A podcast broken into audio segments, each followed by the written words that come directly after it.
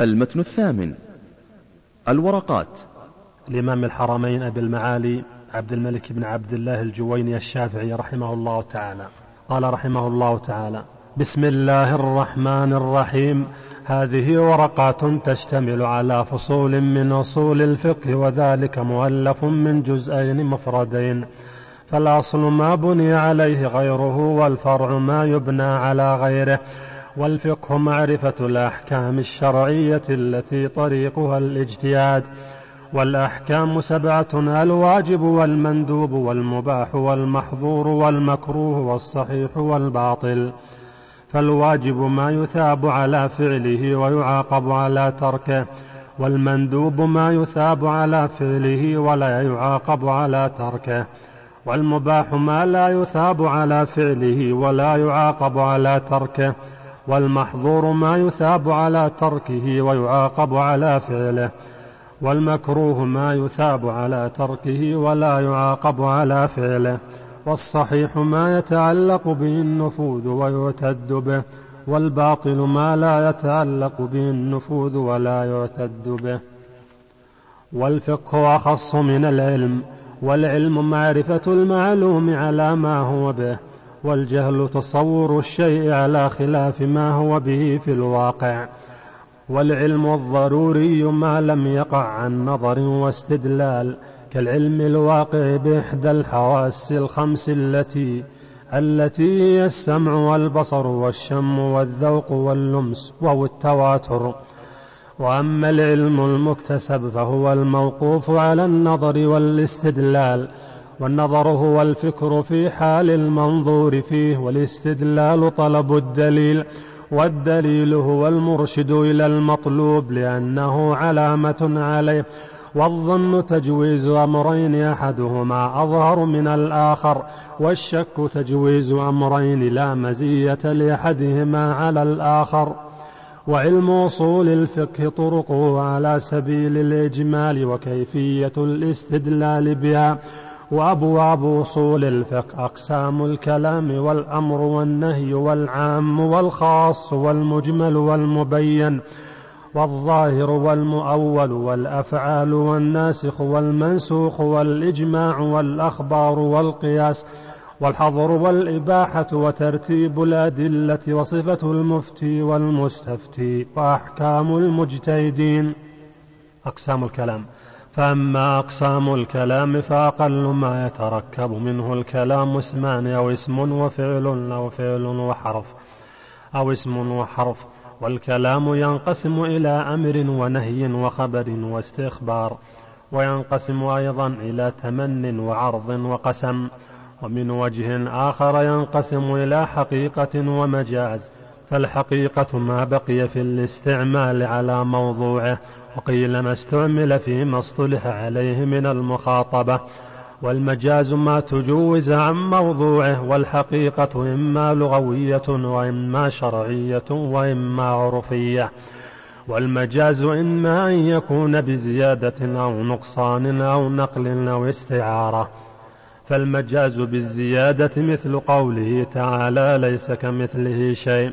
والمجاز بالنقصان مثل قوله تعالى واسأل القرية والمجاز بالنقل كالغايط فيما يخرج من الإنسان والمجاز بالاستعارة كقوله تعالى جدارا يريد أن ينقض الأمر والأمر استدعاء الفعل بالقول ممن هو دونه على سبيل الوجوب. وصيغة افعل وهي عند الإطلاق والتجرد عن القرينة تحمل عليه تحمل عليه إلا ما دل الدليل على أن المراد منه الندب أو الإباحة. ولا تقتضي التكرار على الصحيح إلا ما دل الدليل على قصد التكرار ولا تقتضي الفور. والأمر بإيجاد الفعل أمر به وبما لا يتم الفعل إلا به. كالأمر بالصلاة فإنه أمر بالطهارة المؤدية إليها. وإذا فعل يخرج المأمور عن العهدة. تنبيه من يدخل في الأمر والنهي ومن لا يدخل.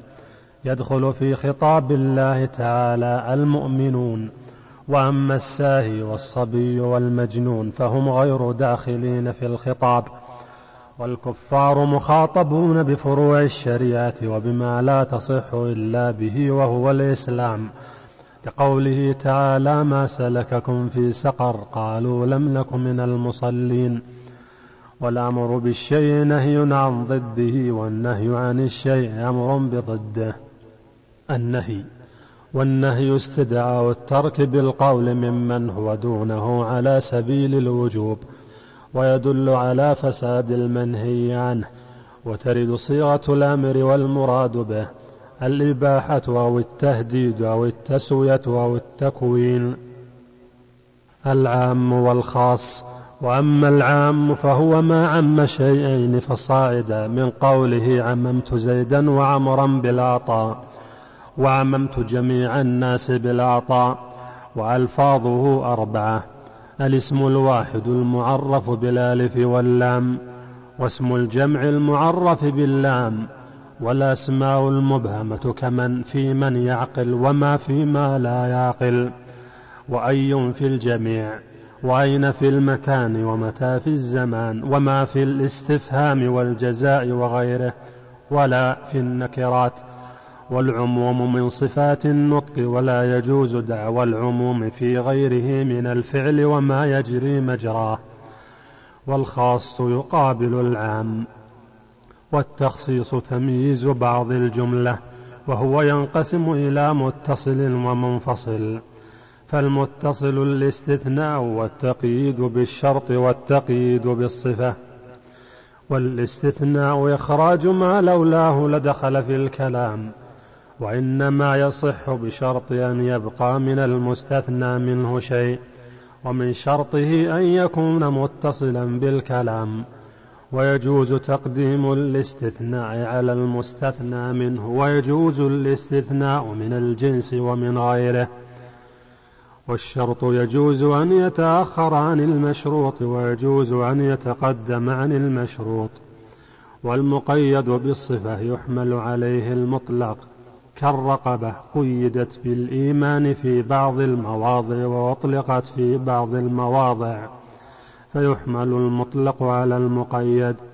ويجوز تخصيص الكتاب بالكتاب وتخصيص الكتاب بالسنة وتخصيص السنة بالكتاب وتخصيص السنة بالسنة وتخصيص النطق بالقياس. ونعني بالنطق قول الله سبحانه وتعالى.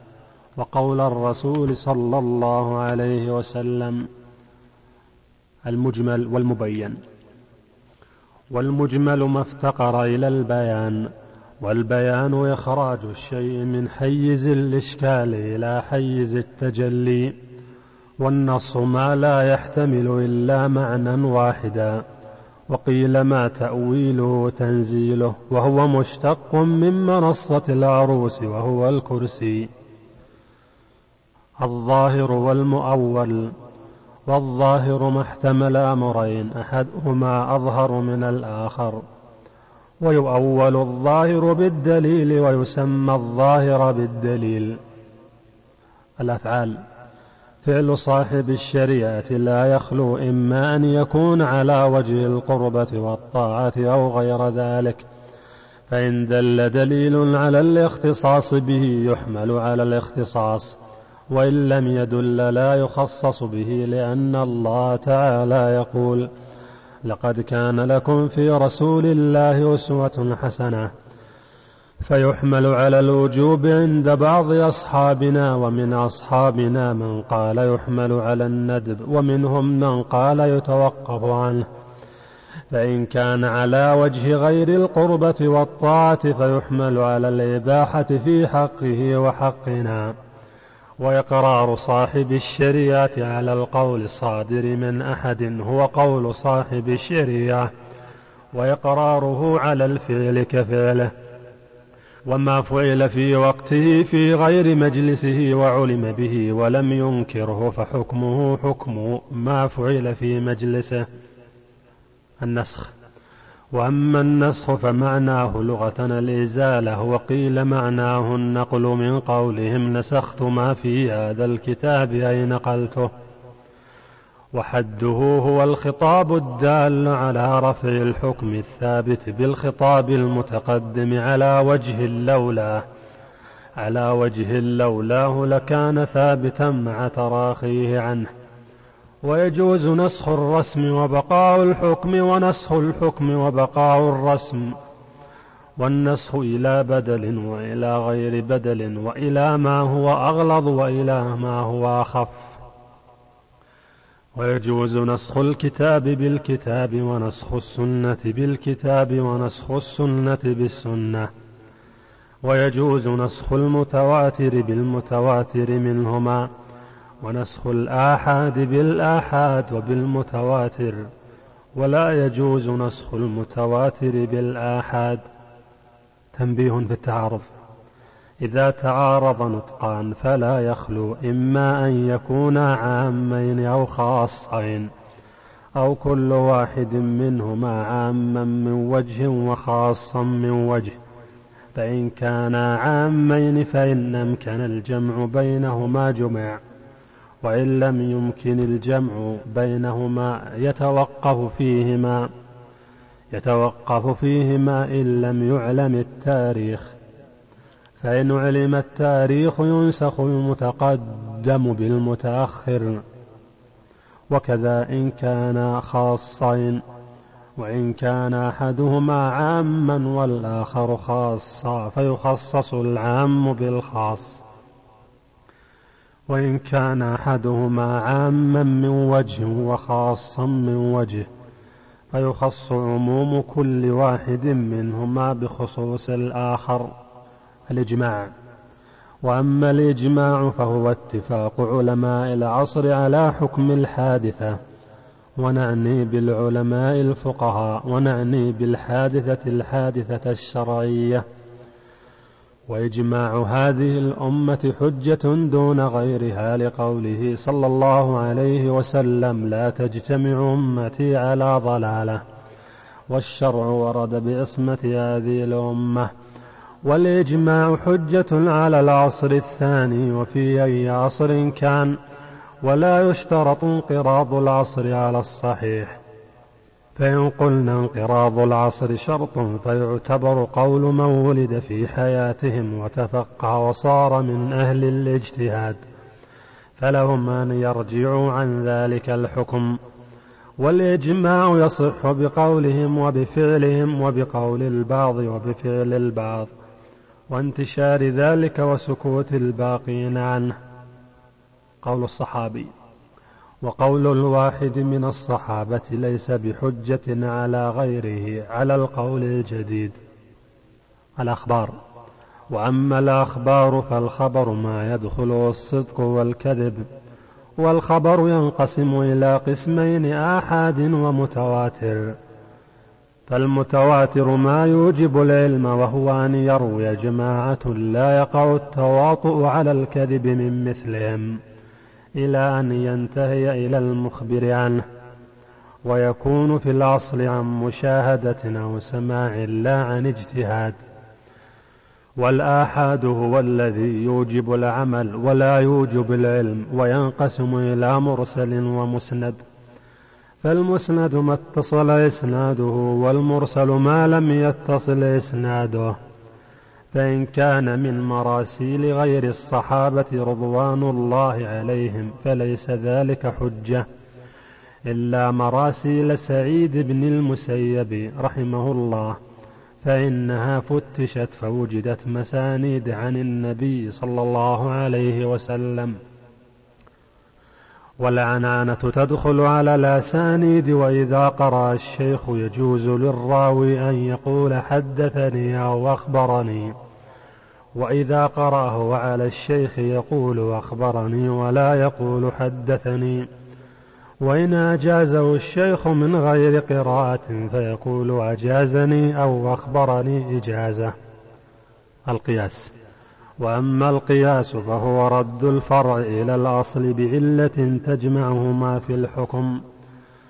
وهو ينقسم إلى ثلاثة أقسام إلى قياس علة وقياس دلالة وقياس شبه. فقياس العلة ما كانت العلة فيه موجبة للحكم. وقياس الدلالة هو الاستدلال بأحد النظيرين على الآخر. وهو أن تكون العلة دالة على الحكم ولا تكون موجبة للحكم. وقياس الشبه. هو الفرع المتردد بين أصلين ولا يصار إليه مع إمكان ما قبله. ومن شرط الفرع أن يكون مناسبا للأصل ومن شرط الأصل أن يكون ثابتا بدليل متفق عليه بين الخصمين. ومن شرط العلة أن تضطرد في معلولاتها فلا تنتقض لفظا ولا معنى. ومن شرط الحكم أن يكون مثل العلة في النفي والإثبات أي في الوجود والعدم. فإن وجدت العلة وجد الحكم والعلة هي الجالبة للحكم. الحظر والإباحة. وأما الحظر والإباحة فمن الناس من يقول إن الأشياء على الحظر إلا ما أباحته الشريعة. فإن لم يوجد في الشريعة ما يدل على الإباحة يتمسك بالأصل وهو الحظر. ومن الناس من يقول بضده وهو أن الأصل في الأشياء أنها على الإباحة إلا ما حضره الشرع. الاستصحاب. ومعنى استصحاب الحال الذي يحتج به أن يستصحب الأصل عند عدم الدليل الشرعي ترتيب الأدلة. وأما الأدلة فيقدم الجلي منها على الخفي والموجب للعلم على الموجب للظن. والنطق على القياس والقياس الجلي على الخفي. فإن وجد في النطق ما يغير الأصل يعمل بالنطق وإلا فيستصحب الحال. شروط المفتي. ومن شرط المفتي أن يكون عالما بالفقه أصلا وفرعا خلافا ومذهبا. وأن يكون كامل الآلة في الاجتهاد عارفا بما يحتاج إليه في استنباط الأحكام. من النحو واللغة ومعرفة الرجال وتفسير الآيات الواردة في الأحكام والأخبار الواردة فيها. شروط المستفتي. ومن شرط المستفتي أن يكون من أهل التقليد وليس للعالم أن يقلد. والتقليد قبول قول القائل بلا حجة. فعلى هذا قبول قول النبي صلى الله عليه وسلم يسمى تقليدا. ومنهم من قال التقليد قبول قول القائل وأنت لا تدري من أين قاله. فإن قلنا إن النبي صلى الله عليه وسلم كان يقول بالقياس فيجوز أن يسمى قبول قوله تقليدا الاجتهاد. وأما الاجتهاد فهو بذل الوسع في بلوغ الغرض فالمجتهد إن كان كامل الآلة في الاجتهاد فإن اجتهد في الفروع فأصاب فله أجران. وإن اجتهد وأخطأ فله أجر واحد. ومنهم من قال كل مجتهد في الفروع مصيب. ولا يجوز أن يقال كل مجتهد في الأصول الكلامية مصيب لأن ذلك يؤدي إلى تصويب أهل الضلالة من النصارى والمجوس والكفار والمجوس والكفار والملحدين. ودليل من قال ليس كل مجتهد في الفروع مصيبا قوله صلى الله عليه وسلم. من اجتهد وأصاب فله أجران ومن اجتهد وأخطأ فله أجر واحد. ووجه الدليل أن النبي صلى الله عليه وسلم خطأ المجتهد تارة وصوبه أخرى.